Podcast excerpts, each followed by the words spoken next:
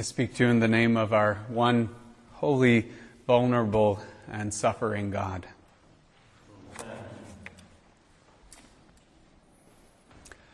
It is finished. Jesus' final words in John's account of the Passion that we've just heard. In Latin, of course, this is consummatum est. It is consummated. Today is the consummation of the marriage of heaven and earth, the consummation of the union that Jesus has been living into throughout his ministry. Today, Jesus laboring on the cross is his final great act of lovemaking with the world. Now, we, the church, have created some truly horrible theologies around this great act of love. That it was payment to a wrathful God, or that Jesus took the beating we deserve. John Dominic Crossan goes so far as to say that most of our so-called atonement theology amounts to little more than cosmic child abuse.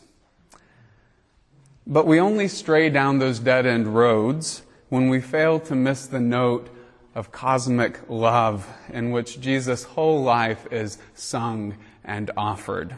When we fail to recognize the God of love that Jesus reveals in his living and today in the consummation of his life in his dying. In this final great act of lovemaking, Jesus dying, he quickens a new kind of human life, a new possibility in the world. Bred into all of us, human beings, as our evolutionary baggage, is our survival of the fittest tendency, mentality. We all come into the world with deeply programmed fight or flight responses.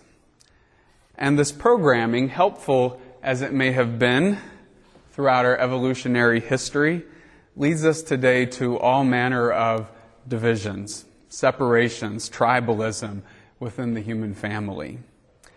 Uh, it's our essential tendency to other, to create an other, to make of someone else an object of competition, an enemy. We see it happening in the gospel reading. It's a way of seeing the world that's governed by our primitive hind brain, what scientists call our reptilian or our lizard brain. It's the part of our brain that allows us to fall into mob mentalities, as again we heard in the Passion. And while we can think, thank that impulse uh, for getting us this far in our evolutionary unfolding, we nevertheless see in Jesus an effort at every turn to overcome this knee jerk tendency to other and to replace it with something else. Uh, he upholds the Samaritan heretic as a model of godliness. He lifts up the great faith he sees in the pagan Roman centurion. He constantly looks for and loves outside of our boundaries, our lines, our boxes. And he constantly pushes his disciples, pushes us to see not from fear and separation, but instead from our essential unity. And last night, on Maundy, Thursday, knowing that he's about to die, he prays to the Father, may they all be one, as you and I are one. May they all make this leap beyond fear and division. And then he bears that seeing from oneness all the way down to his dying breath today. And I think that maybe this is what we really mean when we talk about the atonement, which of course etymologically simply means at one making one. Can love, can seeing from oneness be held even into our moments of greatest fear, greatest contraction, held down into the world's deepest darkness and suffering? Can all of it be included in love? Or will Jesus retreat at the last, as we all probably would? Will he retreat into his primitive fear centers and curse those who would kill him? We could understand it. We'd probably forgive it. In fact, we might even be comforted by it if this is what he did. But then this new possibility, the new life he brings, would not be consummated, would not be quickened in the life of the world. Jesus' path all along has been this path of self emptying, outpoured love, what St. Paul calls kenosis. Can Jesus hold true to that path even today on Good Friday, betrayed, suffering, and crucified?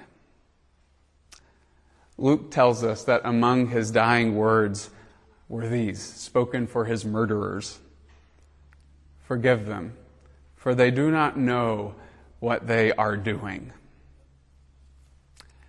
Every act of fear, hate, betrayal, of selfishness, of othering, Jesus sees is simply an act of ignorance. Because when we truly know, as Jesus did, when we truly know that none of us are separate, all that's left is love. He holds true to the path. He does not judge or blame or other as he dies. He stays rooted and grounded and dies in love.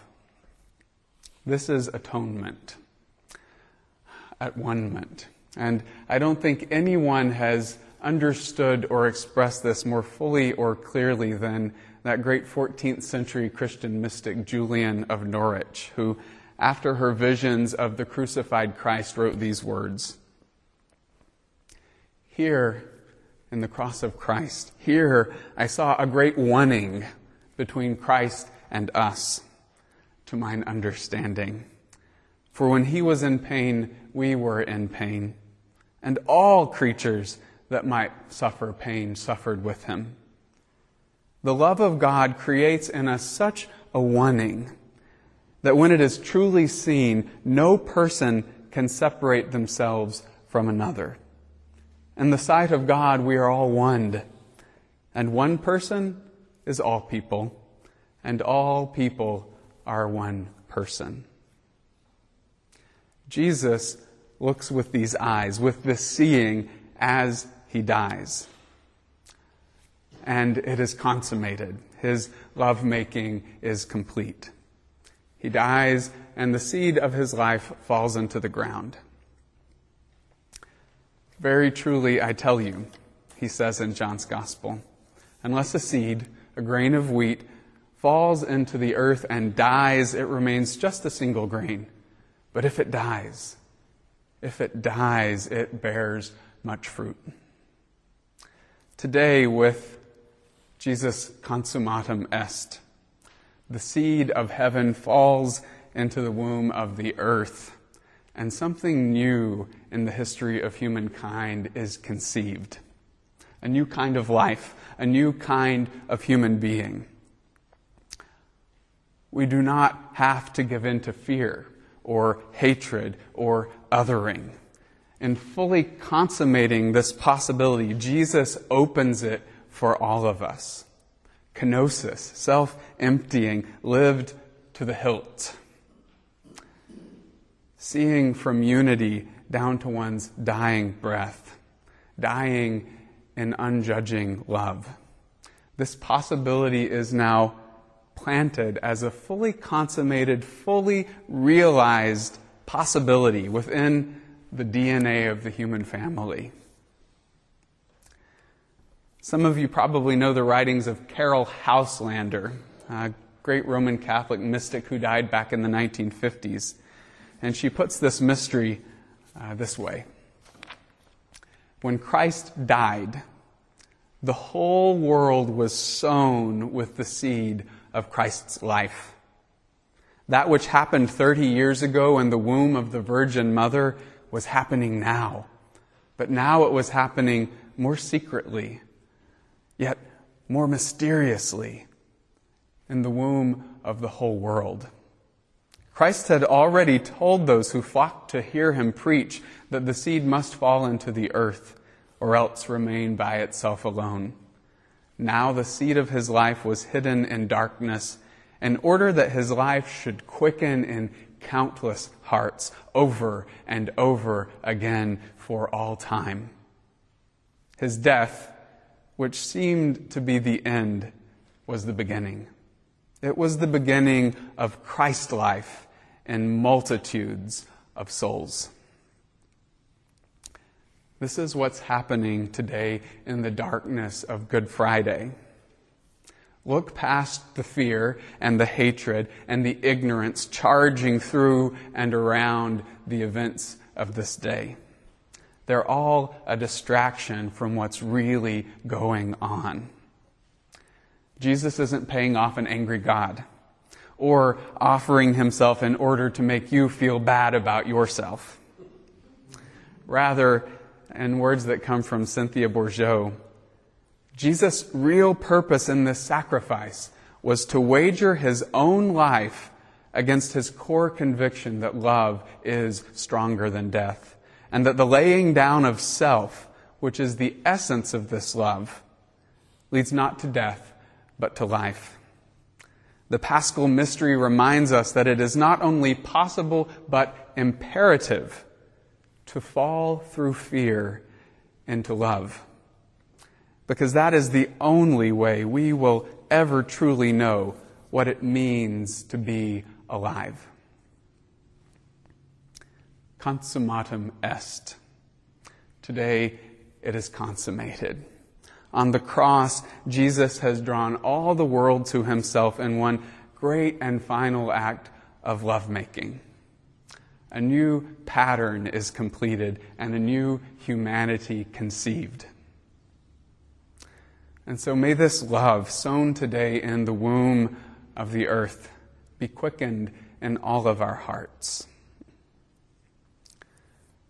The last words I give to Lady Julian.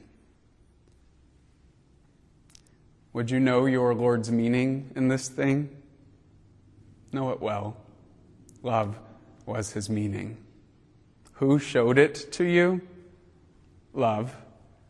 What did he show you? Love.